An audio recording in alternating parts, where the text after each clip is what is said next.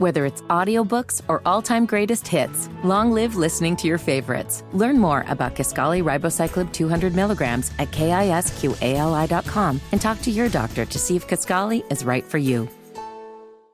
Dateline, New Jersey, a New Jersey gas station may be getting fined after 26 drivers reported issues with the gasoline. 58% water gasoline. what? Was at this gas station in New Jersey, and people were putting this in their cars.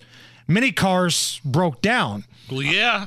There was flooding in the area, and authorities believe that water may have leaked into the holding tanks for the gas. Uh huh. Okay. Here's a motorist talking about the issues that he encountered. It was people around the corner that was broken down. Even on, down the highway, people broke down. It was a whole mess. And as I was putting gas, everybody was screaming at me not to get gas. And when uh, I got out the car, took the pump off, and the guy was trying to make me pay for the gas, and I didn't. And kind of find out it was everybody's car was getting broke down. You ever had? I would, I would. uh, this is a loaded question. You ever had bad gas, Nigel?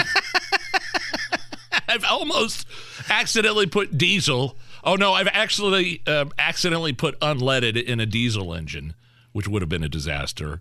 I, uh, but I've never, I've never, no, I've never heard of this. I've never heard of, of, you know, some sort of flood happening and then the, you know, seeping into the gas tanks, underground gas tanks. And, and by the way, I wouldn't pay for it either.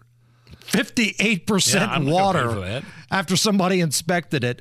And God love him, my uh, my father-in-law, the late great Brownie, Dave Brown. Yep. Anytime there was something wrong with the car, he swore it was bad gas.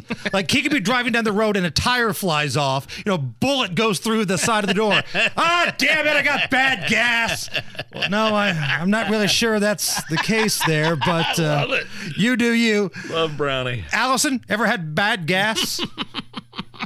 Uh, I don't think so. I don't think so. But now I'm a little paranoid about it. I would be so upset. You just fill up the gas tank and you go what a mile and then it breaks down. That would be awful. And as passionate as you are talking about it, I think you should start a podcast. Bad Gas with Allison. bad Gas with Allison. And each week you have a new guest come on and you guys talk about having bad gas. I'm all gassed up. Love it. I would download every episode. I would too. It would be the first thing I listen to in the morning and the last thing I listen to at night.